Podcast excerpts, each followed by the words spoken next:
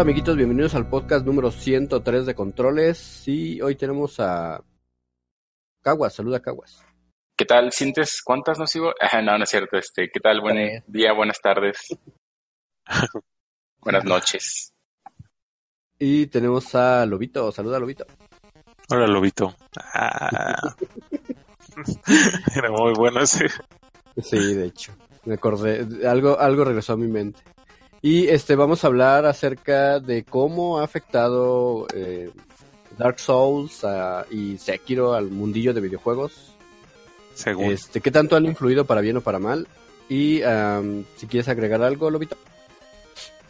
No, pues yo digo que según, porque pues, a mi parecer no, no creo que, que hayan afectado lo más mínimo. No, bueno, no sé, este... Eh, empezamos así, me, me, me extendo. Bueno, pues es que eh, eh, el, el trasfondo es, fue un comentario pendejo, ¿no? Que decía que, otra vez que decía que el mundo de Dark Souls este había infectado casi casi los, los videojuegos. no sé qué sentido realmente. Yo creo que él, él, él consideraba que, que, que últimamente creíamos aumentaba la valía como de un título, si era difícil o no. Que bueno, ese es un fundamento bastante real, yo creo. De hecho, no, lo hemos este, platicado nosotros, que justamente cuando reseñas un videojuego eh, y le das, lo pones en fácil, pues sí pierde algo del encanto, ¿no? Que a veces si lo pones difícil y te cuenta, cuesta, cuesta más pasarlo, pues te genera como un, sentimiento mayor de recompensa, ¿no? Pero bueno, eh, esa es una que se supone que influiría, ¿no? Que, que sí es un juego muy, muy difícil, que, que están sobrevalorados porque como es un juego muy, muy difícil, este es muy chingón. Este, esa es una, esa es la otra. Digamos que si, si es por el modo de juego, pues tampoco estaría tan seguro porque que es una especie de hack and slash en tercera persona con eh, aprenderte mecánicas. Algo así, ¿no? O sea, no tampoco es algo que haya inventado Dark Souls, pero bueno. Este, y, bueno, no sé qué otro factor se, se haya eh, referido en el momento de que los ha, eh, ha, infectado todos los juegos. Que es un, es un virus que se expande por, por el mundo jueguil. Pero ahora... ajá. Yo creo que a lo mejor el... Uh, esta visibilidad que tuvo este juego, porque cuando salió el... ¿Cómo se llama? Eh, Demon Souls pues no fue tan. Como no salió por un play, pues no pegó tanto, ¿verdad? Pero este. Cuando empezó a. El primer Dark, Souls, a mucha gente lo sacó de su zona de confort porque estaban acostumbrados a jugar este juegos tipo hack and slash, que era spamear al enemigo y vas avanzando, ¿no? Y aquí ya te pedía que fueras más. Mm, pensaras mal lo que ibas a hacer. Sí, más táctico. Digamos. Ajá, sí. Y, y este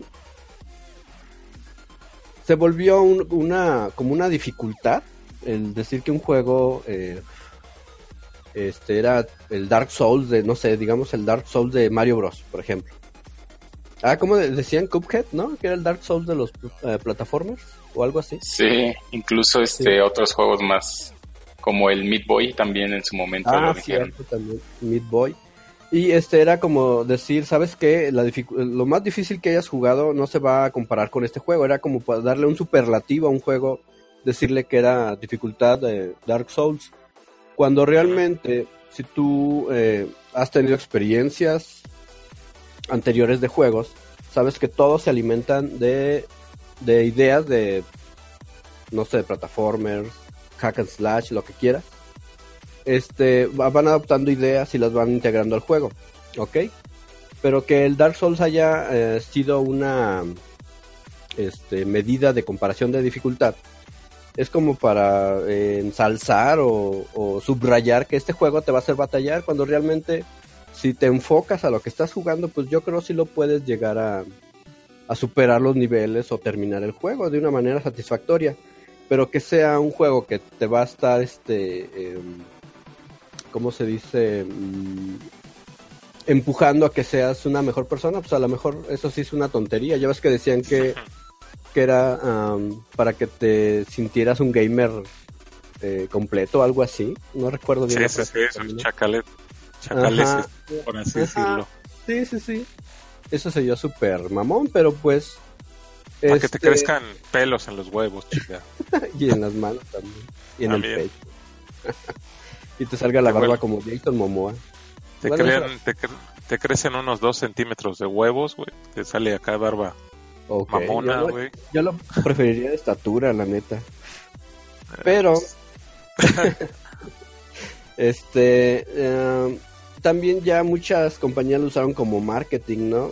Hay juegos, hay juegos que sí se han robado la fórmula, Salt and Sanctuary, que lo he jugado un poquito.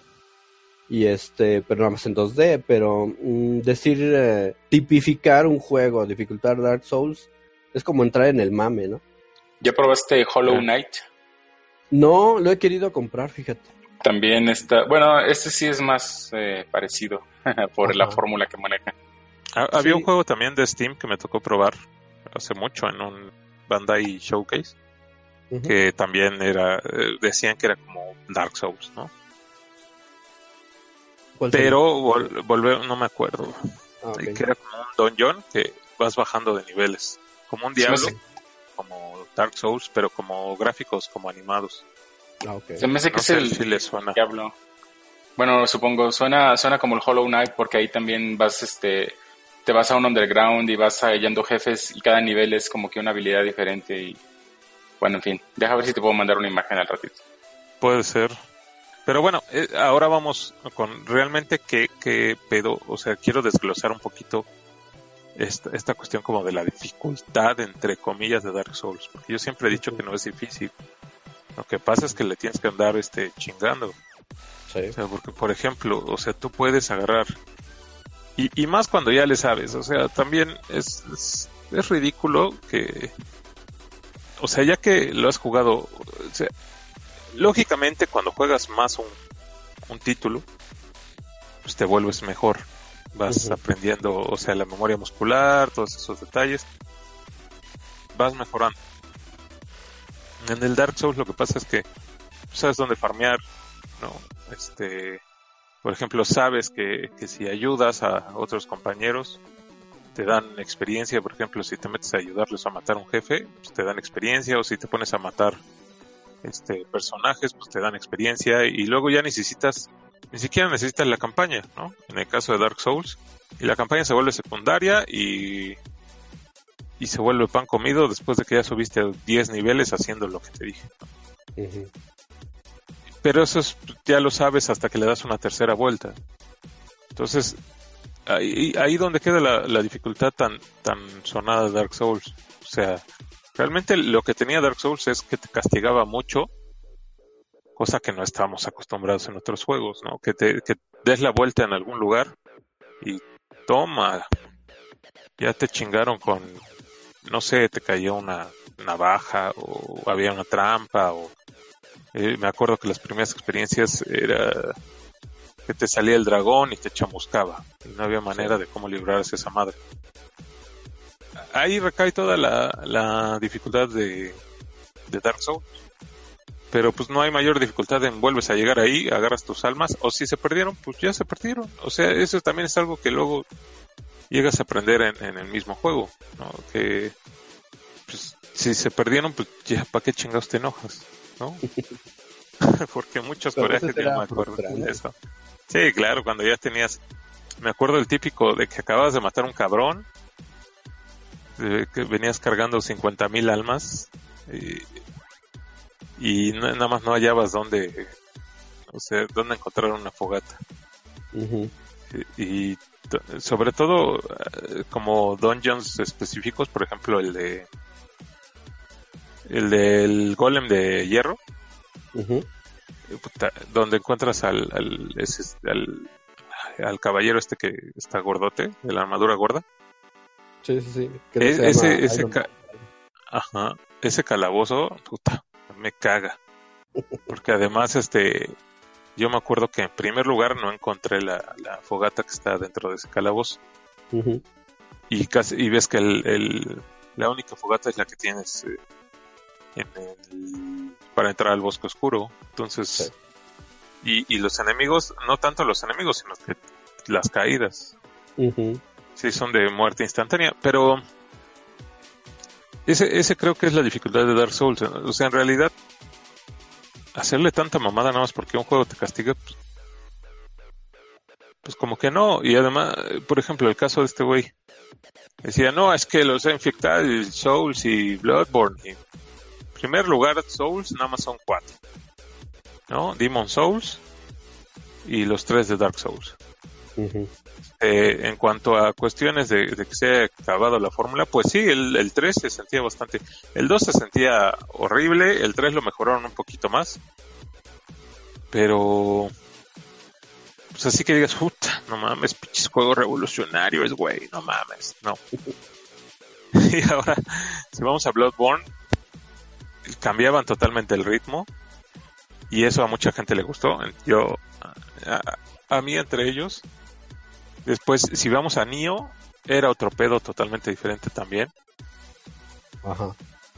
Y, y, bueno, Sekiro tengo entendido que es otro pedo totalmente diferente. Yo que cuando menos ya jugué el, demo, sí es otro pedo totalmente diferente, cambia el ritmo. Eh, una vez más, eh, a diferencia de Nio, es aún más ágil. Entonces, no, pues como que englobar todos esos títulos en, la saga Souls, entre comillas, pues no mames, ¿no?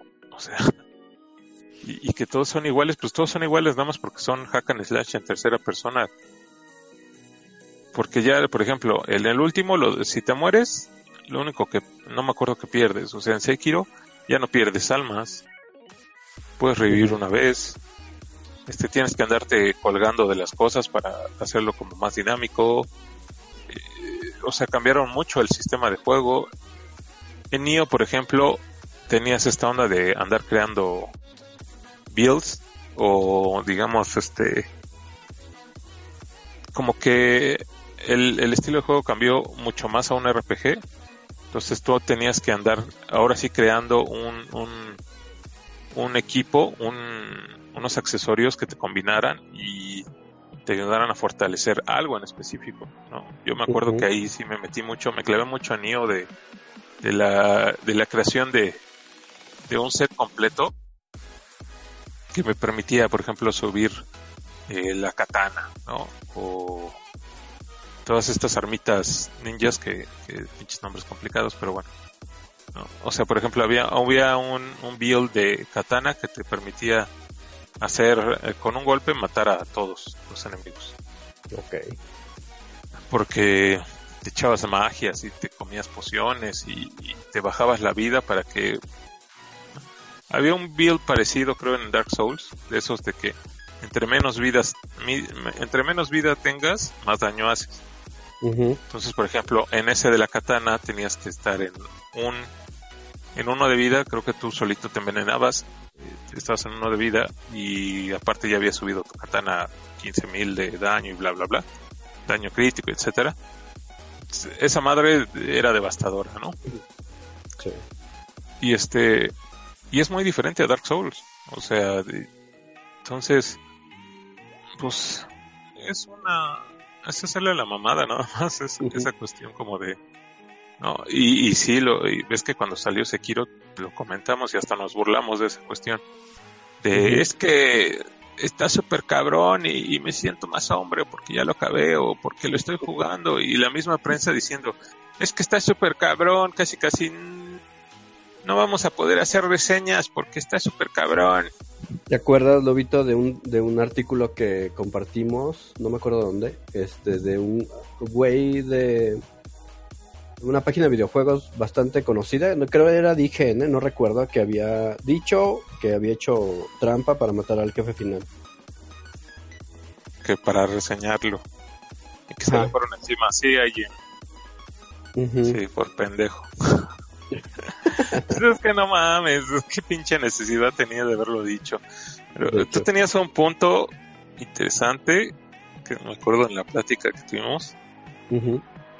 ¿Cuál era? ¿Que ¿Por qué lo había eh, dicho? Ajá, para este. Ah, ya se me olvidó. Yo creo que tendría que retomar la plática. Pero, era el eh, punto. Eh, era algo así como, como hacer hincapié que tuvo que hacer trampa. Ah, sí, era muy difícil, ¿no? Algo así.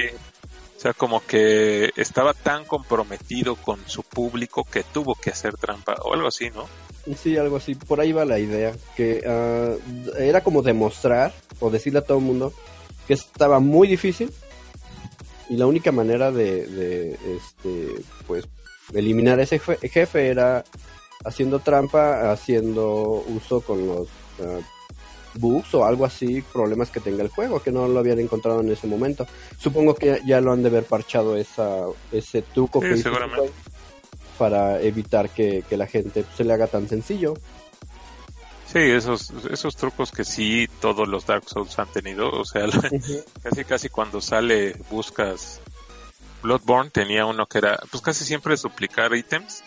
Y típico que duplicas la madre que te dé almas o sangre en el caso de Bloodborne o sí. encuentran un hueco sí, sí, un exploit como en, en Neo no me acuerdo qué había, creo que también era duplicar ítems, no me acuerdo, en ese sí.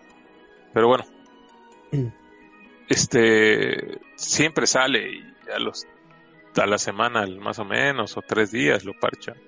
Sí, sí, sí. Y encuentran otro y así se la llevan, ¿no?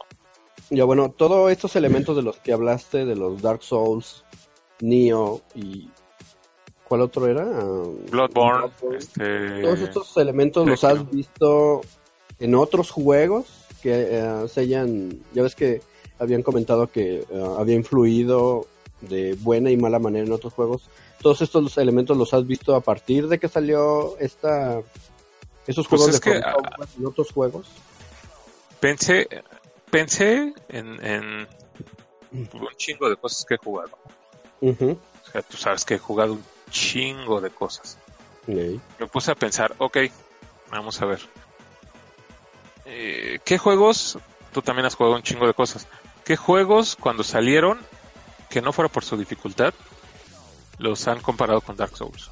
Me acuerdo de The Witcher 3. Por ejemplo. ¿Tú te acuerdas de alguno? No. Creo que God of War. Ah, pero, el último. Ajá. Ajá. Pero con la... también como que lo medio compararon. Con, con las Valkyrias, quizás. Ajá y, no me vienen demasiados a la mente. de momento nada más esos dos. El que sí me acordé mucho fue de Witcher porque yo me acuerdo que, que sí lo compararon, ¿no? Pero entonces vamos al... Yo jugué el de Witcher 2, de Witcher 1 en PC. Vamos al de Witcher 1 que salió... Ah, no sé, o sea, salió como cinco años antes, más o menos. Creo que sí. Después de haber salido, creo que el Dark Souls 1. Y pues volvemos a lo mismo. Es un es una tercera persona que creo que ese también podía jugarse como en primera persona. Un RG eh, como un poco de hack and slash con tintes de RPG. Entonces, pues realmente no es algo exclusivo de Dark Souls. O sea, entonces volvemos a lo mismo de que es, son millennials que no jugaron otra cosa y que dicen, ah, pues lo comparo con esta madre que es como lo más, lo más sonado. Y ya, porque pues, no sé, te puedes ir a... ¿Qué te gusta? A ver, ayuda, ayúdame en esto. Un juego en tercera persona con vista, bueno, tercera persona, ajá, que sea como hack and slash. Por ejemplo, me acuerdo de Devil May Cry. Ah, Devil May Cry, por ejemplo. Eh, Los God of War. se me fue God of War, pero ese digamos que era como más chiquito dentro de lo que cabe. Sobre todo en, en, RPGs de, de, PC. Los Soul River. Ajá, por ejemplo. Hay uno que Mike y no sé qué. Um, ay, se me olvidó el nombre. Ándale, los Soul River es, es un muy buen ejemplo. Este, pero entonces, muchas veces, por ejemplo, ahí eh, se fueron contra Zelda, ¿no? Dijeron que Soul River le había copiado elementos de Zelda. Eh, entonces, ahorita estaba pensando, ay, se me fue el pinche no. El de, por ejemplo, el de Star Wars, este, The Old Republic, también en tercera persona, con elementos láser y cosas así. Entonces, así, así estéticamente como un Dark Souls, pues han habido juegos mucho antes de Dark Souls. Y por ejemplo, Soul River tenía su, su nivel de dificultad. Eh, el de Star Wars tenía su nivel de dificultad. God of War, si lo ponías en, difícil, era una patada en los huevos. Y ahí está tu, tu Souls, o sea, es que la gente no se va más para atrás. Entonces, y, y como tú bien lo dijiste, entonces, si, si hablamos de, de influencias, pues no mames, Mario en dónde se queda, ¿no? de hecho. Pues sí, y a lo mejor hasta antes de Mario, Capulinita, no sé. Ajá, Capulinita.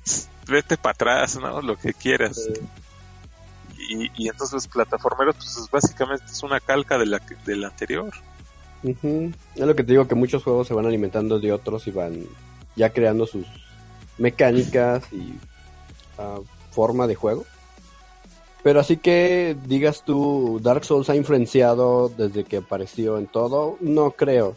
Solamente ha sido la idea, ha sido la idea de, te digo, de ser un superlativo de dificultad, pero hasta ahí se queda. Y para el primer acercamiento de una persona que jamás ha jugado este tipo de juegos, y, no por ser elitista, sino que pues uh, probablemente está acostumbrado a un gameplay eh, más este mm, uh, simple o no tan que te demande tanto. pero pues cualquier persona le puede entrar. ¿No crees?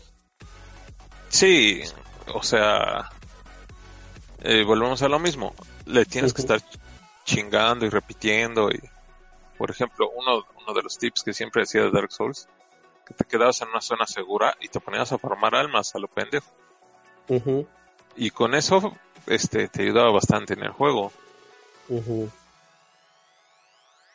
Y a lo que decías, pues sí hay mucha gente que, que no piensa invertirle a lo mejor tantas horas eh, o tener una como una ahí se fue una línea de dificultad entre comillas, pues tan abrupta, entre comillas también. no, o sea, sí hay muchas razones por las que la gente no le quiere entrar a esa madre. Pues está chingón, pero pues no es como para que digas, es que todos los juegos, ajá, no, pues así como yo, a mí no me gusta entrarle a los juegos de deportes, no sé, o sea, o los juegos de carreras o no sé. Sí, sí, sí, o sea, son gustos. Pero pues, igual hay dificultades en, todos los, los, juegos. Igual en un pinche FIFA, cuando estás jugando en experto, pues, también tiene su dificultad. No, no es También los de FIFA deberían de poner su dificultad de este, Dark Souls y... sí, a huevo. o, o, esas pinches carreras de, de luego de Forza o de, Ajá. esas madres que llevas dos horas conduciendo y de repente chocas contra algo y ya te jodió el primer lugar, pues no mames, ¿no? El Dark Souls de las carreras, no, pues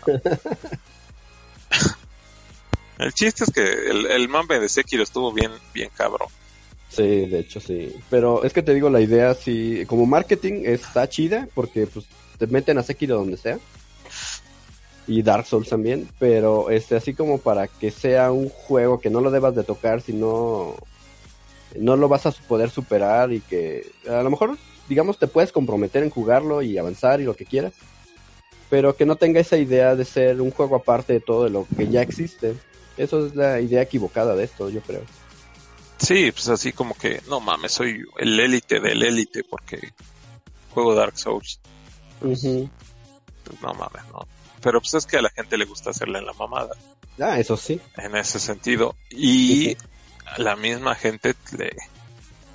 O sea, créeme que en, prensa sí, sí me... es curioso porque sí he visto ese mame. O sea, por ejemplo, yo que sí juego Dark Souls, no, y que los he acabado y todo, sí, luego hay güeyes que dicen, no es que este güey sí juega Dark Souls y ya no mames. o sea, como si fuera así. Como si consumiera drogas duras o algo así. Ándale, güey. si yo, yo fuera directo a las anfetaminas, güey. Ándale, no pasa ni por eh, mi etapa de tabaquismo. Ajá, no, yo ni, alcohol, ni marihuana, ni tabaco, güey, duro. Directo a la, a la roca y a las anfetaminas. Ah, pues sí, o sea, sí se malviajan. Y también de que si juegas este tipo de juegos es una validación de gamer, pero pues incluso hasta un pinche juego de celular, no tanto que te sientas, una, necesites una validación o una aceptación, simplemente pues juegas por jugar y porque te divierte, pero ya de que de ahí partas con una etiqueta de que, ah, yo sí soy gamer porque he jugado tal, tal, tal, tal, pues tampoco se trata de eso, ¿no crees? Sí, claro, pues eh, también está, o sea, ahorita estaba viendo Metal Slug, por ejemplo, pues también está el mamón que dice, oh, es que yo empecé a jugar desde, eh, no sé, desde el Atari y entonces ah, estos pinches juegos nuevos, eso, me raspo un huevo mientras juego. también. O los, que juegan los de navecitas de Bullet Hell, esos a veces sí sí merecen mi respeto porque pues están muy cabrones, pero pues se enfoca nada más en jugar eso y le pones otra cosa y no sabe ni por dónde. Sí. Entonces, creo que que realmente fue llamar la atención de ese cabrón en primera y pues no sé, creo que sí, sí, no, no debemos de hacerle tanta la mamada con esa cuestión ay, uh juego Sekiro, juego Dark Souls, o juego el siguiente que va a salir de Dark Souls, que según dicen por ahí que es quieren hacer uno de vikingos, creo, no sé. Algo así. Ah, no, del viejo este.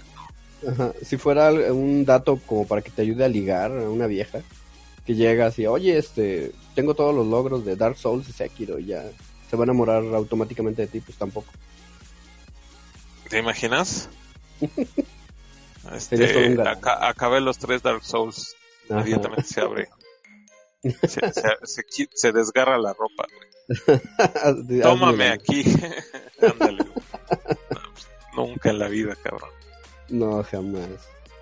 Y este, algo que quieras agregar en, en este tema, Caguas, que estás muy callado. Si es que todavía estás ahí. No, sí, aquí estoy. Eh, bueno, nada más les puedo contar mi experiencia. Yo, yo empecé a jugar ah, eh, tiempo después. Empecé con el Demon Souls y avancé poco. Sí me di cuenta que era este como que mucha paciencia, ¿no? De, bueno, me mató este güey, a ver, ¿por qué? Porque este pinche esqueleto pedorro me mató y, ya como que ir repitiendo, repitiendo, repitiendo. Pero bueno, a mí, a mí en, lo, particular pues sí, sí me ganó un poquito la paciencia, ¿no? De, de tener que regresar y no sé qué. Y también eso que menciona Lobito de que pierdes todas las almas o pierdes todo el progreso que llevabas, pues sí, sí es, sí es muy castigador, güey. Y en cuanto al mame, pues sí, sí lo he visto mucho en prensa, este, sobre todo cuando dan reviews de juegos, también me ha tocado ver de que, no, pues no sé, este, eh, ¿cuál fue el de Detroit? Detroit Become Human es el Dark Souls de los juegos tipo escoge tu propia historia, ¿no? como que ya, ya, ese tipo de influencia, cuando, sacan un review así es ya de, para mí que pierde toda la credibilidad. Ok. Y bueno, eh, ¿Algo más que quieras agregar, ahorita ya para cerrar el pseudo tema? No. ¿No? no, me imagino cómo este, el de Detroit sea este... Dark Souls. Dark Souls en los juegos de historia De hecho, tengo una pequeña anécdota. Cuando fui a comprar el primer Dark Souls para el 360, fui a Gamers, cuando compraba físico. Ajá. Y le pregunté al güey que atendía ahí.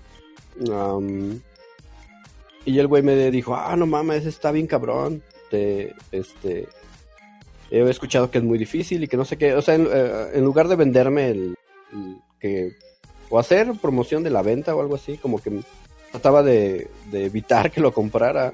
Fue lo curioso. Le digo, no, pues, pues he este, escuchado reviews, he visto videos y pues quiero entrarle. Y no, es que está muy difícil y que no sé qué. O sea, como que él le veía más la idea, no sé si lo haya jugado. Yo creo que si realmente lo hubiera jugado, me hubiera dicho, ¿sabes qué? Este juego está muy bueno.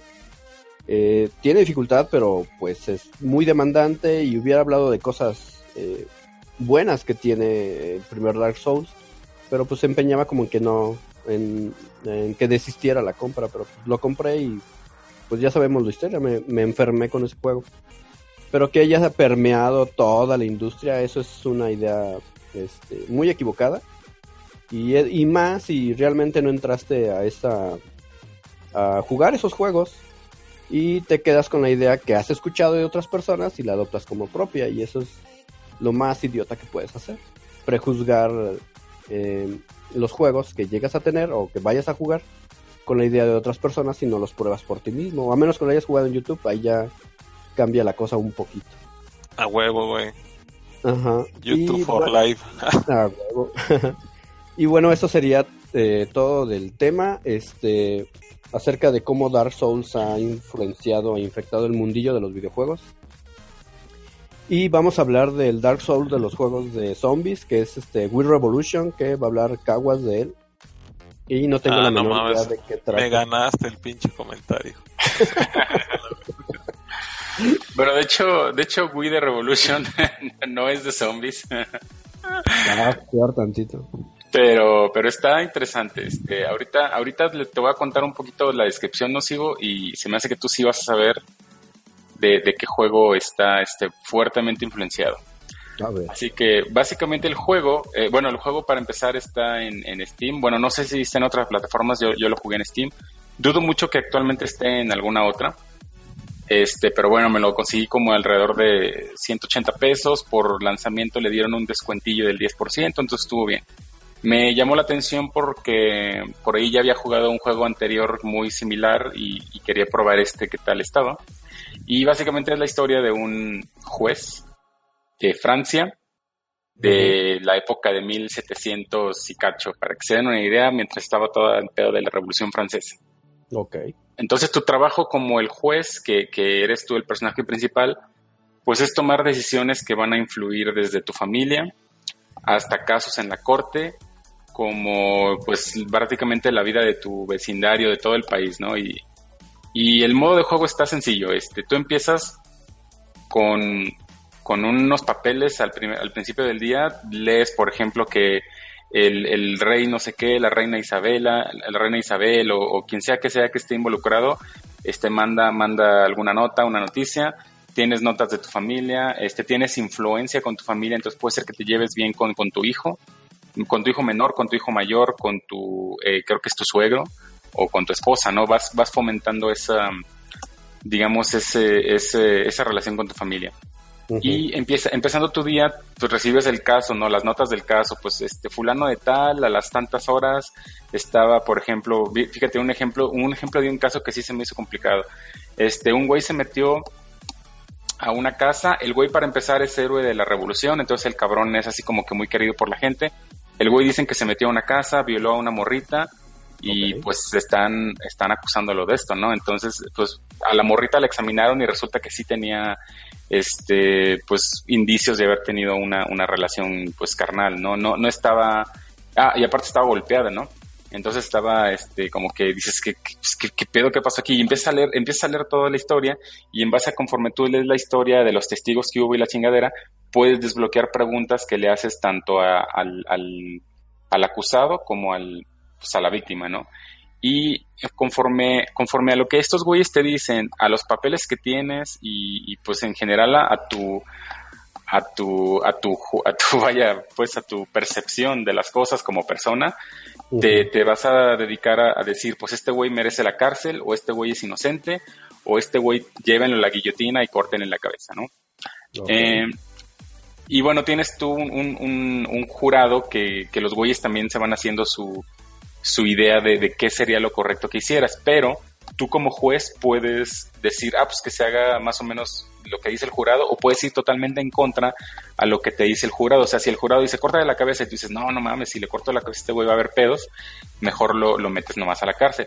Ah, ¿y por qué te, por qué te menciono que va a haber pedos, no? Porque si tú, por ejemplo, eh, hay tres facciones también aparte dentro de la ciudad, ¿no? Están las facciones de del pueblo, la gente, los, los ricos, este, los revolucionarios y, y, la, y creo que los de la monarquía, si mal no recuerdo. Bueno, eso ya fueron cuatro. En fin, hay varias facciones. Entonces, si tú, por ejemplo, a este caso que te comenté del, del cabrón que era héroe de la gente, si tú dices, no, pues el güey es culpable porque X o Y razón, este, que tú dijiste, no, pues porque la vieja estaba golpeada, porque estaba violada, lo que sea. Si tú al güey lo metes a la cárcel o incluso lo matas, como el güey fue un héroe de la revolución, te echas a la gente encima. Y si llevas tantos casos de, de, de, tal modo en el que en el que la gente te empieza a odiar, de un día para otro se van a meter a tu casa y te van a matar y ya, ¡pum!, fin del juego. Y caso contrario, si, si tú vas en contra de, de por ejemplo, de, de, la monarquía y, y no sé, por ejemplo, dices, no, pues este güey lo saco libre porque el güey que violó a la chavita es libre, porque, no sé, el, el, el papá le tendió una trampa, porque el güey era un gran, este, no sé, monarca de quién sabe qué comarca, y no te quieres echar la monarquía encima, liberas, este, digo, perdón, al revés. Bueno, X, o sea, haces algo con este güey y el, y el papá se enoja, entonces también los de la monarquía te pueden este, hacer cosas, te pueden meter preso, no sé qué, y tienes que llevar un balance entre caerle bien al pueblo y caerle bien a la monarquía y, y es un pinche desmadre al final de cuentas. ¿Y cómo te das cuenta de las reacciones de si afecta a uno o otro, eh, las facciones que dices? Ah, tienes ¿Es antes o después? No, hasta, bueno, sí, sí tienes, sí tienes una especie de preview de, de, por ejemplo, si, si lo mandas a la guillotina te vas a ganar a la revolución, pero pierdes al pueblo, pero ganas a la monarquía, ¿no? Ah, pero no es hasta el final del día que tú ves si, si tu reacción realmente tuvo consecuencias o no. Uh -huh. Este, y no sé si ahorita en este momento te recuerda algún juego a ti, no sé, que ya hayas jugado antes. El de Finish Right, nomás. Más o menos sí, pero aparte, a mí el que me recordó mucho es eh, Papers, Please. Ah, cierto. ¿Se porque, igual? No, sí, sí, de hecho, de hecho sí es, es, muy parecido porque como te digo, tú, tú lees los papeles, lees uh -huh. los casos, aquí entrevistas a la gente y pues tienes que estar tiempo muy no? para resolver. En algunos casos no, pero uh -huh. hay otros donde sí. Por ejemplo, si tú empiezas a, a cuestionar a una persona mucho, fíjate que me tocó el caso de un niño y el niño tú le empiezas a preguntar y si le haces, por ejemplo, demasiadas preguntas o, o este o no sé, como que no llegas a una conclusión a tiempo, la gente se empieza a calentar y te hacen una especie de alboroto en, en tu pues en tu juzgado, ¿no? Y, y pues ahí tienes que uh -huh. calmarlos también. Entonces sí hay, hay casos que, que, tienen cierto tiempo para, para completarse. Pero en, en, la mayoría de, los, de las veces es un caso por día. Eh, que era el caso contrario de, de, Papers, Please, donde tenías un uh -huh. chingo de gente que te llegaba a diario, ¿no? Uh -huh. La que alcanzabas a cubrir en el turno y ya. Así es, y bueno, algo que, que también va, vale la pena mencionar es que llega cierto momento de, del juego en el que tú empiezas a hacerte como una persona o un personaje, digamos, destacable. Entonces empiezas a, a gobernar, o, o, bueno, no gobernar, sino como a, a hacerte cargo de ciertas zonas del juego, y ahí uh -huh. empieza otra especie de minijuego donde tú puedes mandar matones a chingarse al, al, a las facciones opo oposición, de oposición, y, y, el ir controlando más partes de la ciudad. Ese, esa parte está medio complicadona, pero puedes, por ejemplo, acusar a uno de tus rivales de homicidio y, y haces una especie de pasos de, no, pues mando a mi guardia a golpear a tal cabrón y luego a matar a tal güey y así este vas este, ganando influencia y, y haciendo que tus rivales vayan perdiendo. Y uh -huh. algo que sí no me gustó es, por ejemplo, el árbol de decisiones eh, volví a empezar el juego, o sea, jugué el juego dos veces y la primera vez que lo jugué, eh, haz de cuenta que había un, un, revuelco en una plaza y, y supuestamente había un chingo de, de güeyes manifestantes. Entonces tengo, tengo un guardia a mi cargo y el güey dice, ¿qué pedo? Este, ¿me, me permites lanzar este, o sea, pues me permite usar pistola ahí o una, un, o sea, armas de fuego, vaya, para poder defender ahí a la gente o a defenderme a mí y todo el pedo. Y uh -huh. tú como juez dices, no, ¿sabes qué? No hagas violencia, nada más estate ahí pendiente, este, checa que los güeyes estén en orden, bla, bla. Total, no das el arma y al güey lo matan. Okay. Y dices, no mames, era mi pinche guardia favorito, la chingada y media. y te sientes de la chingada. Entonces volví a jugar el juego y, y, cuando llegué a esa parte del árbol de decisiones dije, no, pues ahora le voy a dar la pistola, ¿no? Y pues le das la pistola al güey y el güey va y mata gente y mata pinche gente inocente, mata niños. Y el güey lo mete en preso, entonces como quiera pierdes al guardia. Eh, es, es, muy al estilo de, The Walking Dead, ¿no? Cuando tomas una decisión de, algún personaje o, se salva y se queda ahí como contigo, pero casi no hace nada relevante, o se muere o se va y pues, daba lo mismo, ¿no? Al final creo que llegas a la misma conclusión. Y bueno, eso fue algo que pues no me agradó mucho, pero en sí los casos sí se me hicieron, sí se me hicieron la mayoría de los que jugué medio complicados. La segunda vez que lo jugué aparte, eso también vale la pena mencionar, los casos no salieron en, el mismo orden, o sea que aquí hiciera como, pues los casos salían al azar, ¿no? O sea, te llegaba, no te llegaba la misma persona que me llegó el primer día, sino era un caso diferente de unos borrachines, entonces, entonces cambia, está interesante. Y el hecho de que sea en el contexto de, la Revolución Francesa, de, la cual yo casi no sé mucho más que lo, lo, básico de Robespierre, Robespierre y cuando se chingaron a la monarquía y todo eso, pues sé lo básico, ¿no? Entonces está interesante como que pues ver todo ese mundo. En este tipo de juegos hay eh, una cosa bien curiosa y no sé si te haya puesto en ese dilema. ¿No estuviste en el dilema de hacer lo correcto o sabías que si hacías algo afectaba más a una facción? Entonces eh, tu decisión influía en que mejor este, le dabas este, tu decisión provocaba que la facción eh, aceptara tu eh, dictamen y este, proseguir con el juego. ¿Si estabas en ese dilema o no?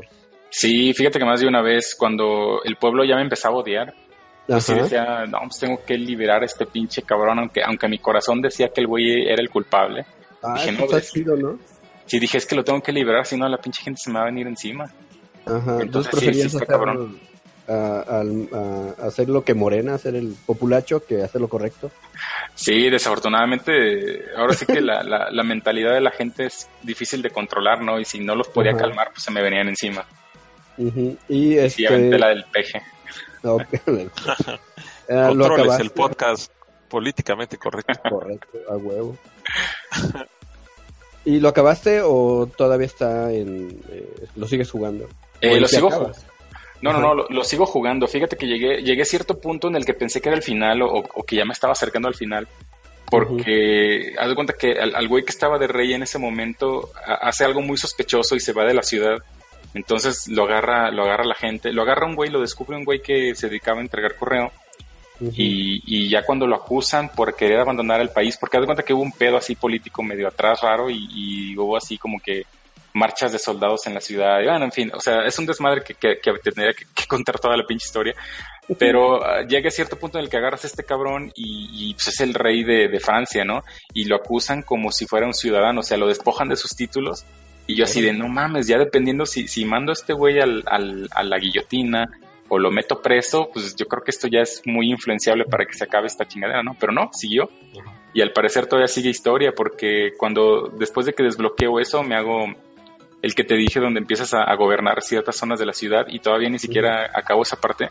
Yo supongo que sí lleva para rato. Ahorita la llevo invertidas unas 6, 7 horas y creo que va, va para más. Y nada más una última pregunta. ¿Cómo te plantean los casos? ¿Te dan cosas a investigar? ¿Cambias de escenario o ahí mismo te presentan las pruebas como en Finish Right?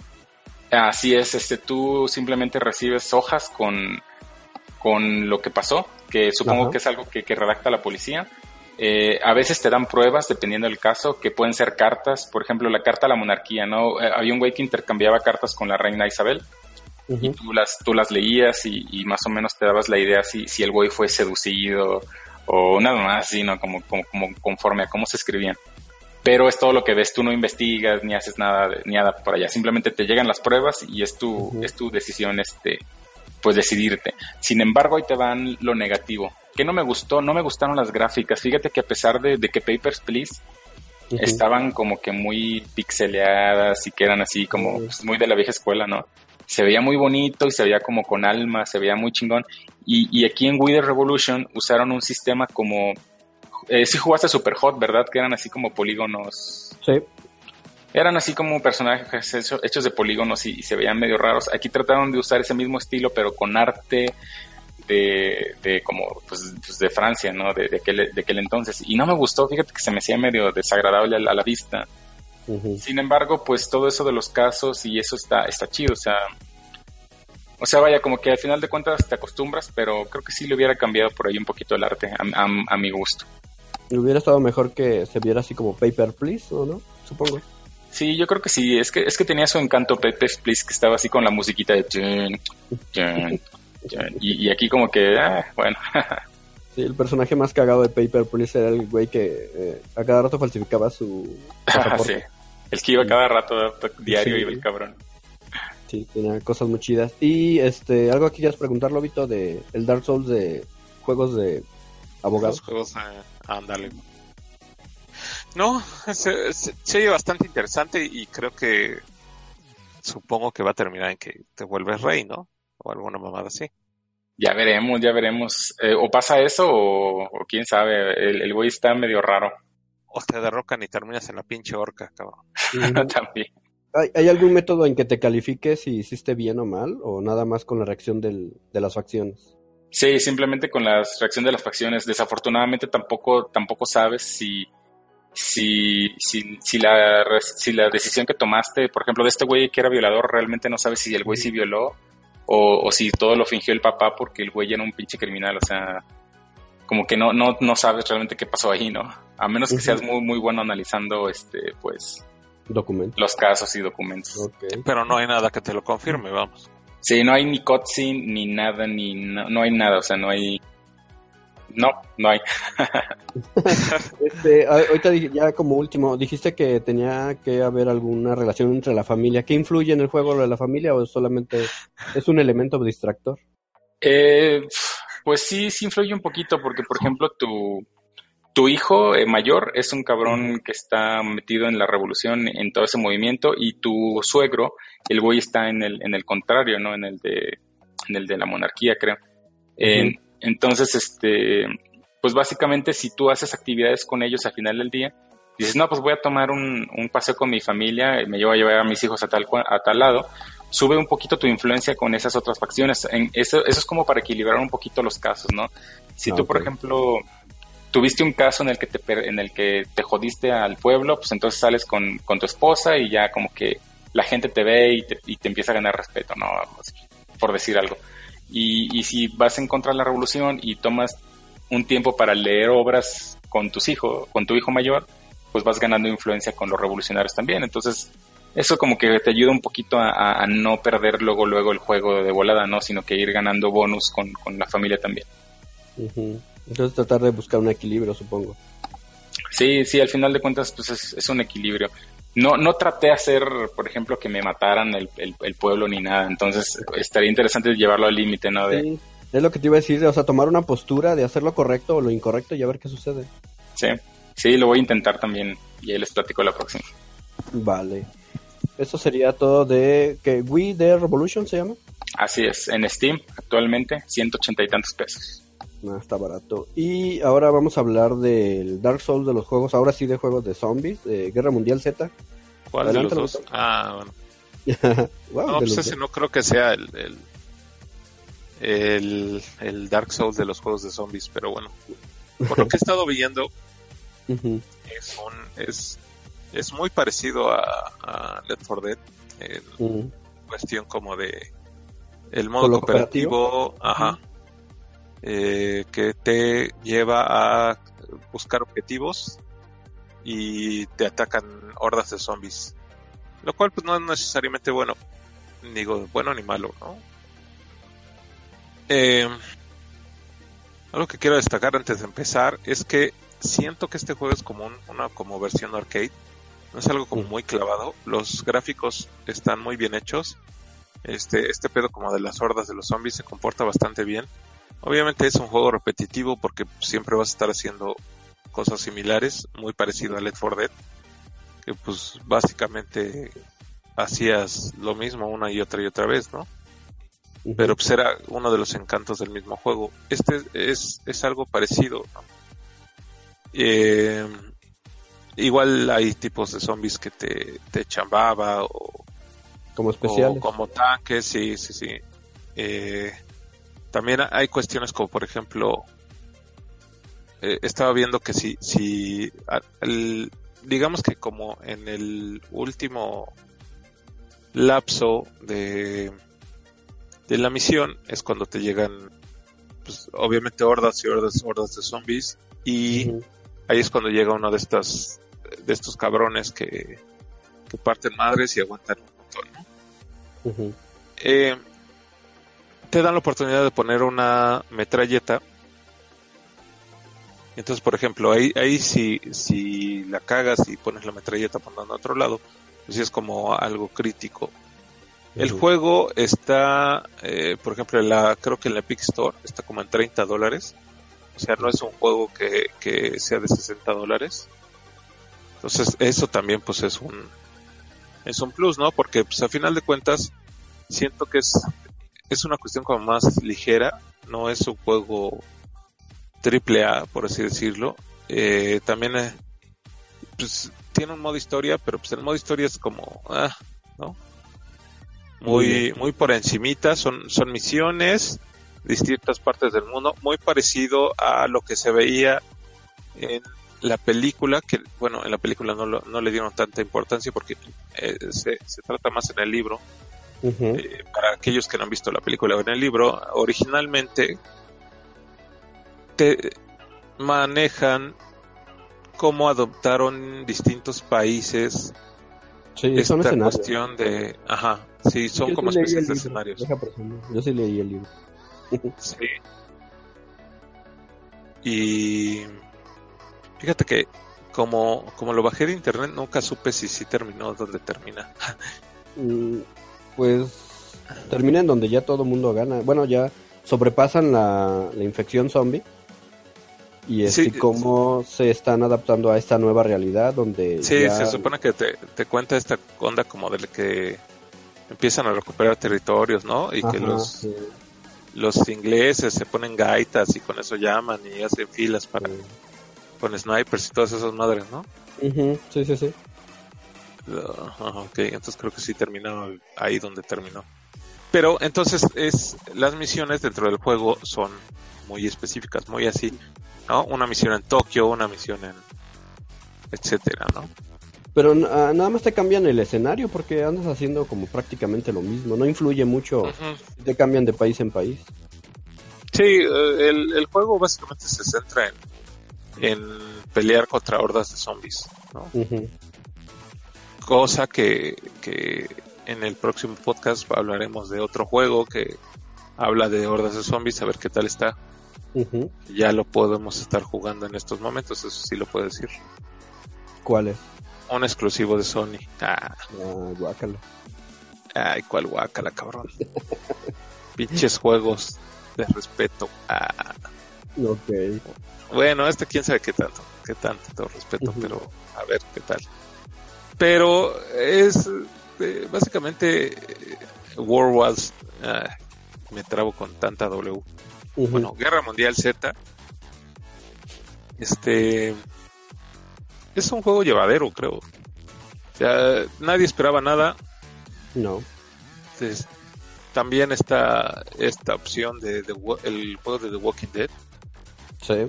Que ves que ya viene uno como más en acción, que ese sí tampoco nadie espera nada que ese sí tiene un, Se más interesante. Más de, RPG, digo, como de historia. A ver qué tal está, ¿no? Entonces, este es más como un. Un. Esa cuestión como de Let for Dead, ¿no? De jugar con tus cuates, a matar zombies y pasar el rato bien a gusto, echando balas. Cuando, Vi que tenía como torretas. Eh, hubiera sido chido que incorporaran. Eh, ya ves estos elementos que hay en, en Gears of War, eh, en modo horda, que. Ajá. Ajá, como si fuera un Tower Defense, algo así. Que pones torretas, pones este, trampas y lo que sea. Y se pone como que más dinámico o más entretenido el, el este juego, este, este, esta mecánica. Y aquí, bueno, nada más vi que había la torreta, pero no vi que hubiera más elementos aportaron no, no hay más elementos. También este, vas a poder escoger eh, clases, ¿no? Que, que, el médico, que el, el, que trae un chingo de armas, etcétera. Como para agregarle un poquito más al, al gameplay, pero Pero qué tan funcional es, porque por ejemplo, bueno, en, en ¿cómo se llama? Left 4 Dead no tiene clases, pero sí uh, dependía mucho del qué tan eh, del cooperativo, vamos, se apoyaba en eso. Y en ese sí, al final de cuentas los roles agarrabas como roles, ¿no? Porque yo me acuerdo eh, no, no faltaba el güey que agarraba todos los botiquines y ahí más o menos te lo iba te los iba administrando, vamos. Pero pero por ejemplo en juegos donde ah, toma roles eh, Battlefield casi nadie quiere el que cura porque pues, es muy aburrido a veces, creo yo. Sí, no, pues es definitivo, o sea, y además eh, lo peor es que siempre te, te equipan con un arma toda culera, ¿no? Ajá. De inicio, así que no puedes, que te obligan a que tú no vas a matar a nadie y no vas a matar a nadie porque pues pinche arma culera que te da. Y también no vi que tuviera alguna especie de mejoras en el arma o en tu recarga de sí, Sí se pueden este personalizar aquí las, las armas. Ah, sí. Era algo que estaba tan, hace rato. ¿Qué tan bueno es eso? ¿O pues, funcional? Pues eso sí, quién sabe. Otro, otro detalle que vi es que, por ejemplo, hay, hay momentos en donde tú vas a poder dispararle a la cabeza a los, a los enemigos. No, este. Y eso te va a ayudar hasta, entre comillas, llegar a hacer cierto nivel de sigilo. Ah, ok en ciertas áreas. Una cosa que se había visto que se estaban quejando es que el sistema de apuntado está bien, está medio malito, ¿no? Que hay veces que estás apuntando y ya está marcado en rojo que, estás apuntando bien y resulta que le pegas a un barrote, no sé, ¿no? Sobre todo que hay, hay, hay como puntos en donde la bala se va por otro lado, ¿no? Eso sí, sí es que no afecta tampoco tanto a, al gameplay, pero sí está ese detalle, ¿no? Y este... Pero en general creo que es un, juego, podríamos decirlo, botanero. Ah, Como si te gusta este desmadre de, de los zombies, eh, puedes entrarle y si, si estás buscando como un juego pasadero con tus cuates, pues, igual podrías entrarle. no está, bien hecho, está bien hecho, está barato. Y pues sobre todo si, si eres de esos que te gustan, están todavía esperando el Let for Dead, que ves que ya viene la, la opción del Let for Dead 3, pero con otro nombre. Digo, en lo que esperas, pues pues puedes entrarle a este, ¿no? también en lo que sale Days Gone y en lo que sale The Walking Dead y en lo que sale The Last of Us 2, etcétera. Ok. ¿Y qué más quieres agregar de Guerra Mundial Z? ¿Ya sería todo? Sí, sí, creo que eh, es una opción interesante. Y que pues igual eh, lo pueden dejar pasar, ¿no? Supongo. Sí, o sea, tampoco es, es este, comprarlo a fuerza, ¿no? O sea, solamente si te interesa si eres como muy fan de, de, lo de los zombies, pues sí, yo por ejemplo, a mí me gustó mucho el, libro. Es que es remamón eso decir, es que el libro es mejor que la película. de hecho, pues, en este caso, pues sí, se manejan cosas diferentes, ¿no?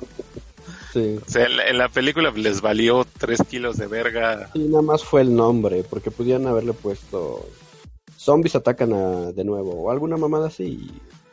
Y la película funciona sola. Sí, porque a final de cuentas, e, en el libro lo que se maneja es, es un poquito esa, esa, ese como análisis de cómo cada cultura e, es afectada por un, una situación así como un apocalipsis zombies. Sí. O sea, como, por ejemplo, el caso de los japoneses, eh, creo que los japoneses o los chinos o no sé qué, fue el japonés eh, el, episodio que me estaba yo quejando cuando lo leí. Los japoneses, ¿no? Que, deciden este bombardear nuclearmente todas sus ciudades. Porque como que buscan un bien mayor y dicen, no, pues sacrificamos a unos por el para salvar a todo, exacto, ¿no? Y esa es muy una ideología japonesa, ¿no?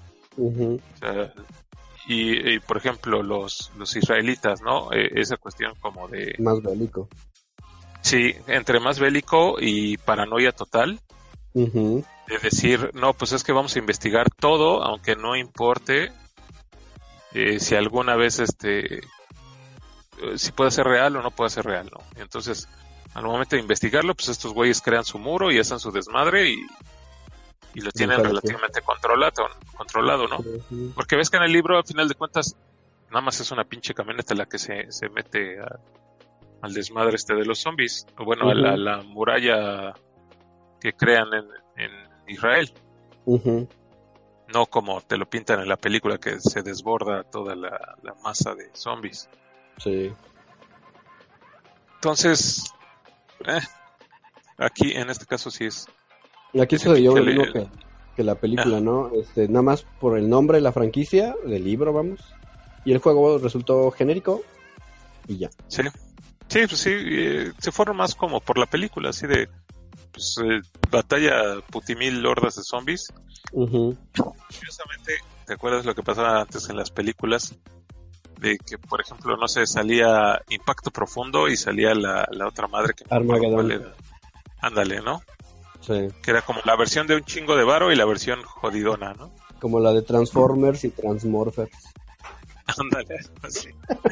o transexual. Ah, no, esa. es la versión porno, esa no la... Ah, no sé, igual si la vi. Y bueno, esto sería todo de Guerra Mundial Z. Yo voy a hablar de la al final de toda la saga de, de Walking Dead de The Game. ¿Con spoilers o sin spoilers, no sigo? Ah, con spoilers, porque este voy a hacer una pequeña remembranza de la última temporada. No. ¿A poco no lo has jugado? ¿Quién no, ya... no, no. ¿Hasta dónde se quedaron? De hecho, no, no he jugado nada de la última temporada, eh. me quedé en la pues en la penúltima. Ah, ok. ¿Tú lo Estaba esperando que sacaran el este... No, yo, yo estoy más jodido, güey. Creo que la primera temporada la acabé y... Ya, te quedas. Sí. Pues bueno, este, te vendían ya la temporada completa, no te vendían por episodios, por el desmadre que hubo de que eh, la compañía que desarrollaba el juego tronó, tenía problemas económicos, o vayan ustedes a saber, Telltale.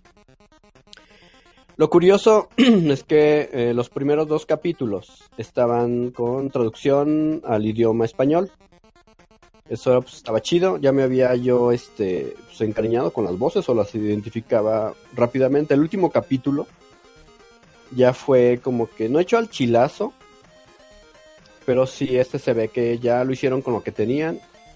Eh, ya no, eh, cuando descargabas por primera vez los primeros capítulos te avisaban que dentro de poco iba a haber una actualización de idioma para que la descargaras si la querías jugar en español. Y pues eso estaba chido porque pues de alguna manera te era más, bueno, es más fácil entender el, el idioma este en español para entenderle la trama y no perderte tanto en los en las opciones de diálogo. Y bueno, en el creo ya había hablado del capítulo segundo, creo, algo así, la vez pasada que grabamos. Ahora lo voy a retomar, voy a retomar nada más los últimos dos, mejor, ya para sintetizar un poquito más esto. En el capítulo, en el penúltimo capítulo, este, básicamente, este es este, se aparece un personaje que ya había, eh, había aparecido en la primera temporada. Es al que abandonas en la carretera. Eh, Lee, en el árbol de decisiones, tiene que, bueno, van en una camioneta, atropellan un zombie, se atoran en la camioneta. Y un personaje que se llama Lily empieza a discutir con otro. No sé si se acuerdan de esa parte. Sí. Ajá, y este, eh, decides, optas por dejar ir a Lily u otra mamada. Y el chiste que yo me acuerdo, que dije, pinche vieja, esa mató a, sangre fría a otro personaje de mi, de mi equipo. Y este, pues la dejé, la dejé abandonada.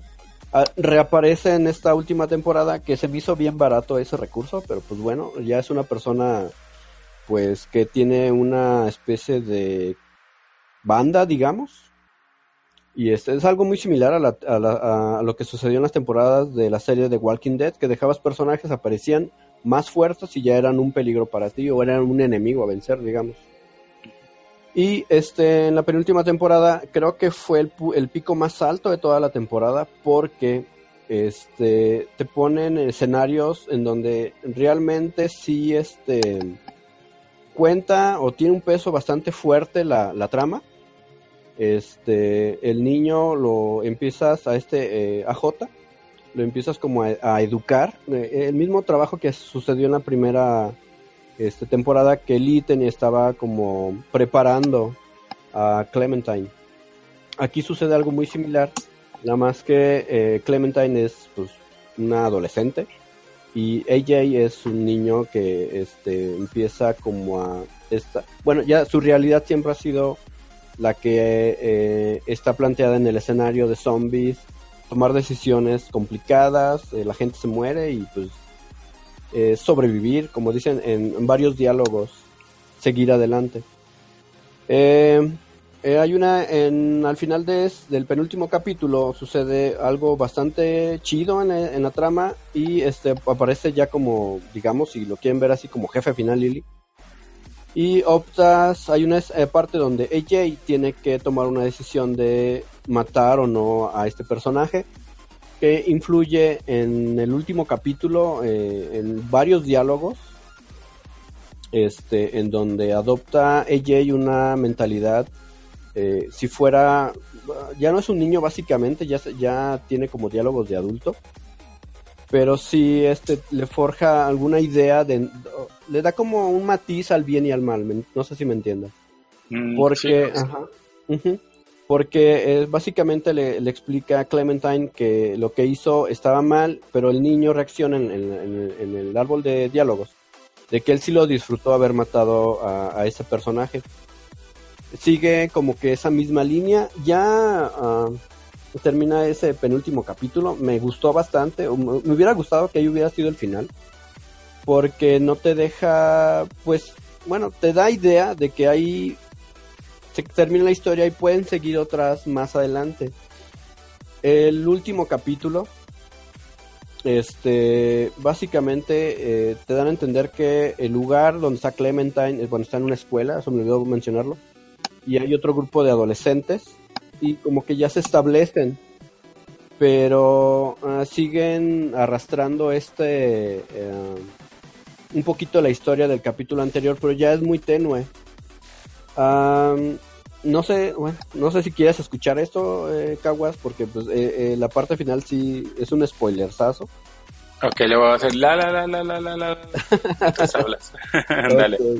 Este, hay una parte que no me gustó porque eh, están como en un granero eh, eh, esta Clementine y AJ y cuando están este huyendo de una horda de zombies a Clementine la muerde un zombie en el tobillo. Llegan a un granero y este pues se enseña de alguna manera están en, tratando de resguardecerse en el granero y este AJ tiene que aplicar todo lo que le ha enseñado Clementine para uh, protegerse en ese, en ese espacio. Cerrar puertas, eliminar zombies, etcétera.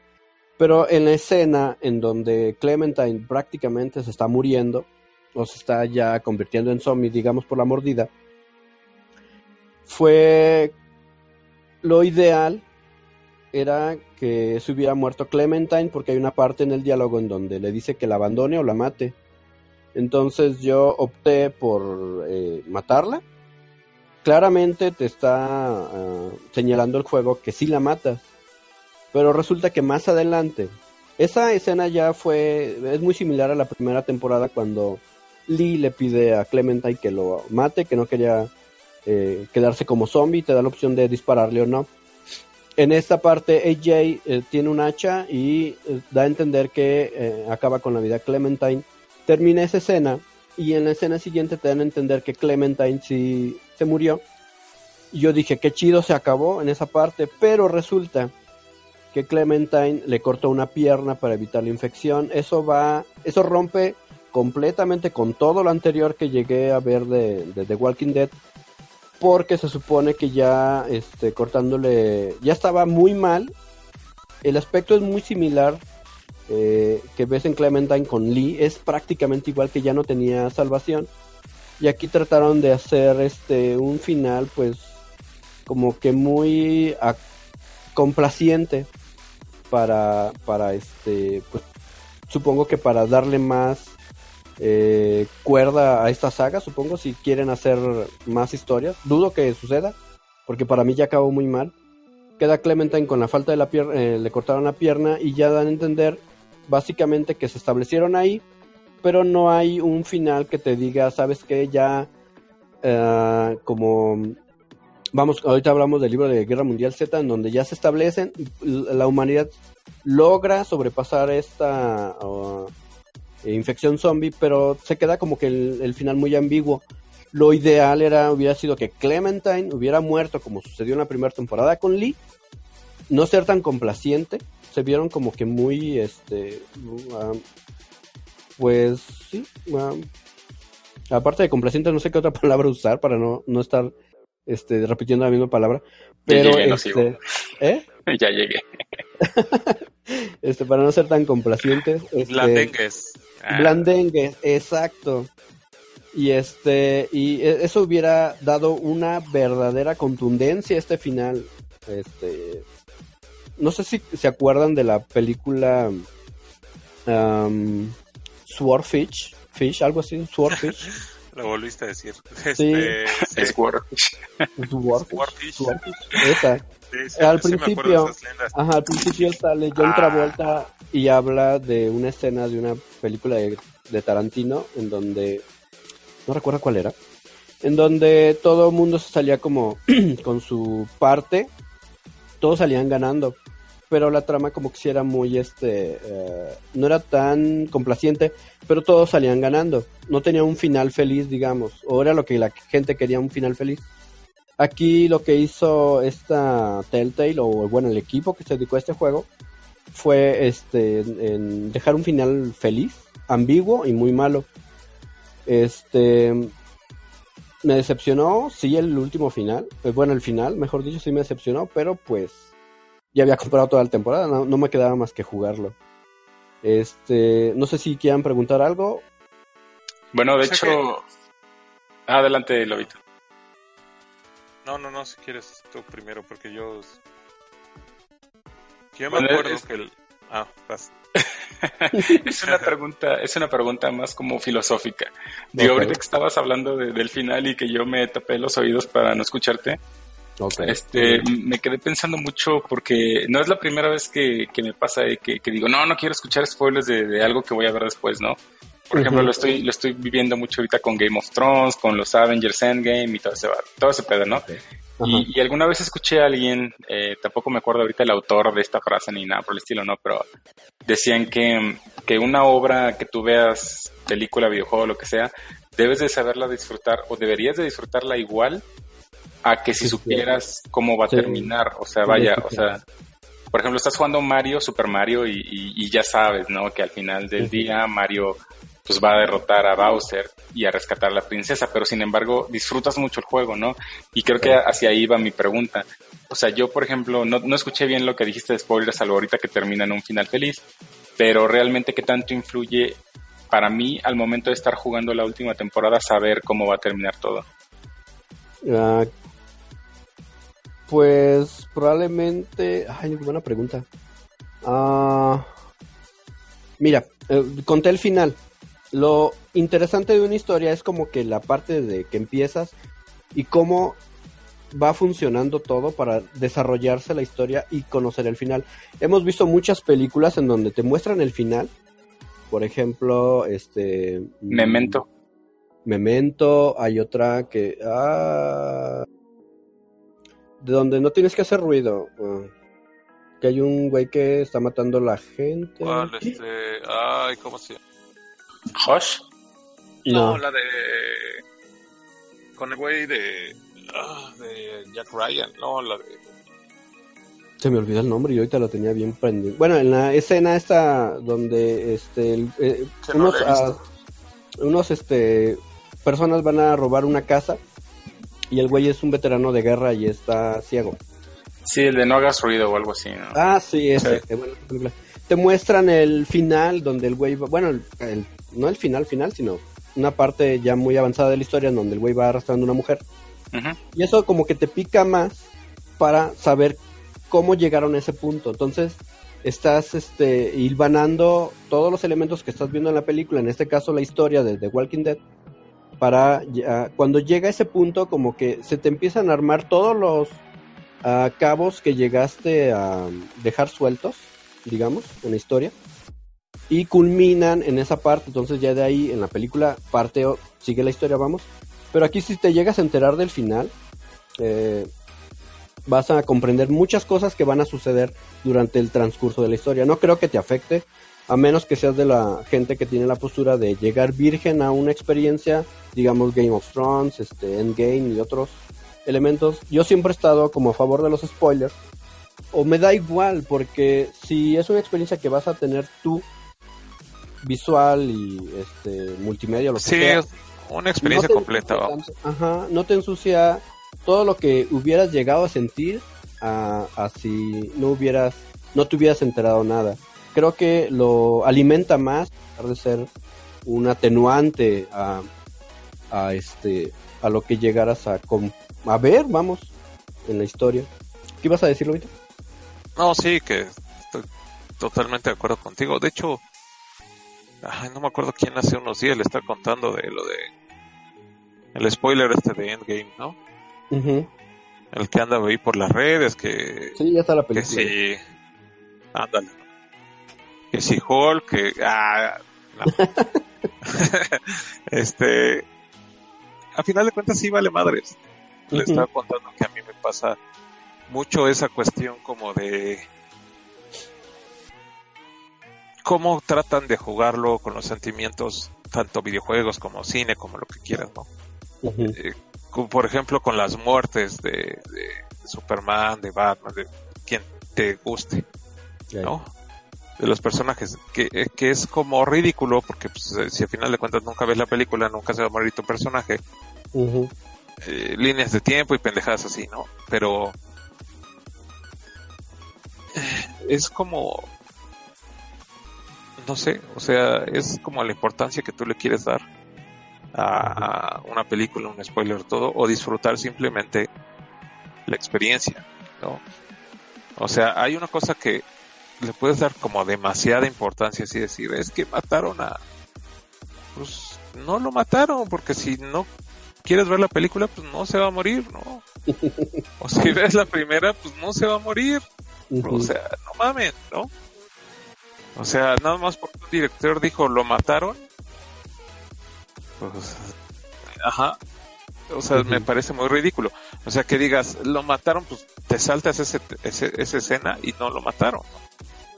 Sí, pero pues le, estarías cortando la historia principal y pues ya no está chido. Pero entre comillas, es la historia principal de alguien. Ah, ok. O sea, tú decides qué, qué te quieres quedar al final de cuentas. O sea, si, si yo me encabrono porque, como por ejemplo en el caso este de, de Clementine, ¿no? Si yo me encabrono porque puede llegar a pasar eso. Pues no juegues el último y nunca va a pasar. Para mí. Ah, okay. ¿Sí, me explico? O sea, en tu ejemplo sería que Clementine se quedó en la primera temporada y ahí todavía sigue viviendo. sí, sí, o sea, sin pedos, ¿no? y a, lo que vas también, eh, eso, eso es muy cagado, pero sobre todo con estas cuestiones como de las líneas de tiempo. Lo vimos en Far Cry. Les valió verga las, otras dos líneas de tiempo, güey. Todo le ha valido verga. sí, como si no hubieras jugado, güey. Sí. Entonces ahí es el mayor ejemplo de, de una película videojuego, lo que quieras. O sea, pues que te diga el director o el quien hizo el juego, tú decides al final con qué línea de tiempo te puedes quedar. Sí, y ya se asumes la decisión de quien lo hizo, pues chingón. O eh, el, o por ejemplo en el caso de Star Wars, pues los que sigan creyendo en el canon de todos los libros, etcétera. Y ah, hasta pues, las mismas películas, ajá, como en X-Men, que, que mataron mil personajes y hay que creen en una película los los los, los revivimos a todos. Con las esferas del dragón. Sí o sea es como muy pinche relativo encabronarse con spoiler o todo eso. Es más bien la experiencia de vivir ese, ese momento. Ya, cuando ves todo, todo el conjunto creado y, y puesto en pantalla, pues sí te puedes llegar a, a, conectar emocionalmente con, con ese momento, pero pues eso porque veas una imagen no vas a decir, ay, no mames, ya me enteré de esto. Ah, sí. O sea, cuando estás viendo un todo, ¿no? Eh, ese es mi punto de los spoilers. Ok. y bueno, algo ah, así. y... Iba a preguntar algo rápido de, de, Walking Dead. O sea que vale verga también todas las decisiones, porque yo me acuerdo que cuando, cuando era la primera temporada te vendían de ay, es que si vas por aquí, te pasa esto, si vas por acá, te pasa esto. Sí, es la este, famosa edición de la decisión. Ajá, te salía, al final me acuerdo que te salía como el resumen y te decía, ah, pues tú escogiste esta, esta, esta, esta edición. Si, si escoges esta y esta edición, te va a salir otra cosa. Entonces eso ya les valió verga desde hace un chingo.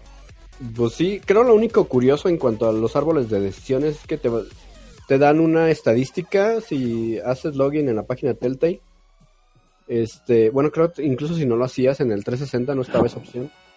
Que te decía qué porcentaje de personas habían optado por X decisión, por, no sé, dejar a tal persona, por matarlo, por X. Y eso es, nada más te lo muestra como una estadística y, y en eso se engloba todo. Porque la historia ya está predefinida, nada más cambian algunas cosas y situaciones, pero que no influyeron en este caso eh, tan, tan de una forma tan contundente, vamos. Sí. Sí, o sea, al final siempre va a ser el mismo. Sí.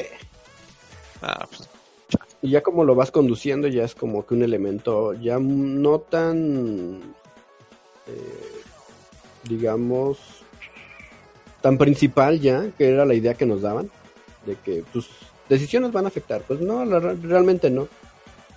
Tendría que ser un juego mucho más grueso y más, este, venudo, digamos. para, para lograr eso. Ah. Ah, claro. y bueno, este, nada más un dato bien chispas al final del juego, cuando ya estás como, ya lo terminaste básicamente, eh, empieza a caminar en un pasillo porque te pide el juego que lo hagas. Y lo chido es que vas caminando y ves todos los nombres en como pintura blanca, como grafiteada, se ve chido de todos los que participaron en el proyecto. En el todo el pasillo hasta el final viene el nombre de, la compañía. Ya se me olvidó. Y eso es como que una especie de carta de agradecimiento que pues si tiene un efecto algo conmovedor, la neta. Y más si tienes el dato de los problemas que tuvieron económicos y todo ese pedo. Y este y eso está como que um, chido Ah, y hay un elemento ah, como si se pasara la estafeta. No sé si se acuerdan cuando Lee le regala a Clementine una gorra. Que es como bien característica del personaje. La trae casi por toda la. la pues es la, primera temporada, creo. Y siempre la trae consigo en todas las temporadas. Y aquí en el último capítulo pierde la gorra. Y mágicamente le encuentra a EJ. Y es como si le pasara la estafeta. Eso es un simbolismo bastante chido en el juego.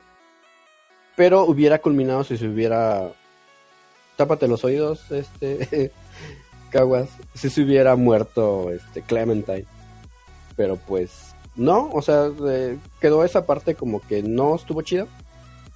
Yo se hubiera deseado que se muriera, pero pues total. Y. Ah, nada más otro, otro comentario extra, que este juego funciona, las dos últimas temporadas funcionan muy bien cuando hay flashbacks, es cuando realmente la historia se siente como la primera temporada, que es este bastante interesante saber, yo creo que si se hubieran enfocado en eso hubiera funcionado mejor las últimas dos temporadas y no hubieran tenido estos problemas que, que tuvieron. Y bueno, creo esto ya sería todo. No sé si quieran agregar algo, Caguas. No, pues nada más que ah, no.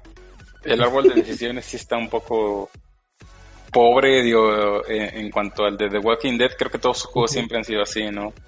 Eh, por eso ahorita decía que, que, el, el pinche Detroit Become Human es el, es el Dark Souls de los, de, los, árboles de decisiones, ¿no? Porque creo que ahí sí, sí influye un poquito en el que, por ejemplo, no sé, digo, no lo he jugado, pero me imagino que si tomas una decisión de que no tomaste una pistola y más adelante como no tomaste la pistola se muere tal personaje, es muy diferente de Walking Dead que nada más es o salvas tal personaje o, o matas tal personaje y, como quiera la historia la misma va a seguir, o sea, no va a haber un, un cambio muy grande. ¿Lo visto? Pues sí, es que el, el árbol de opciones de Detroit estaba gigante. Yo me acuerdo que lo, llegué a ver en una imagen. Y pues a, final de cuentas, The Walking Dead es uno sí y uno no. O sea, nada más es. Eh, pudiste hacer esto o esto. Y ya.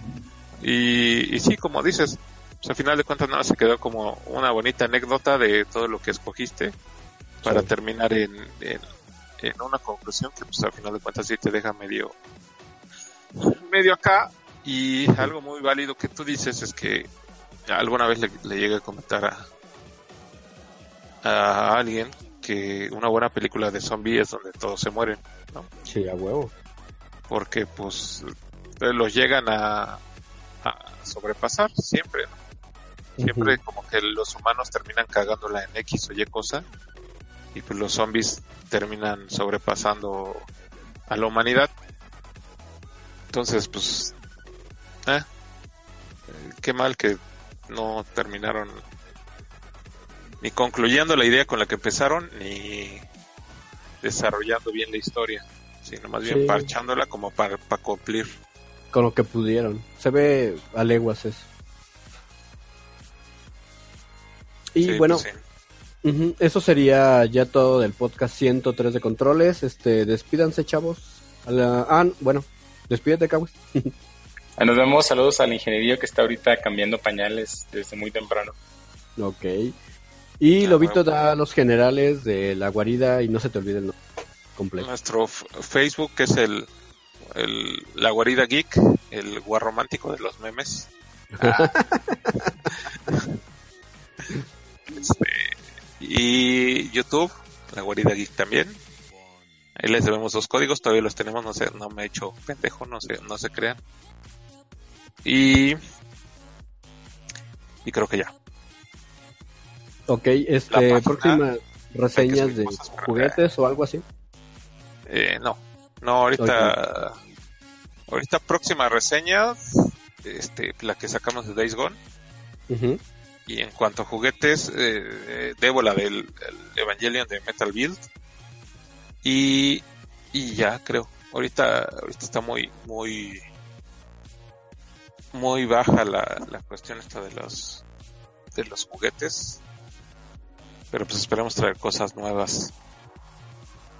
Ahorita que se empieza a mover esto de la, industria. Porque sí, sí, hay cosas bastante interesantes eh, en puerta.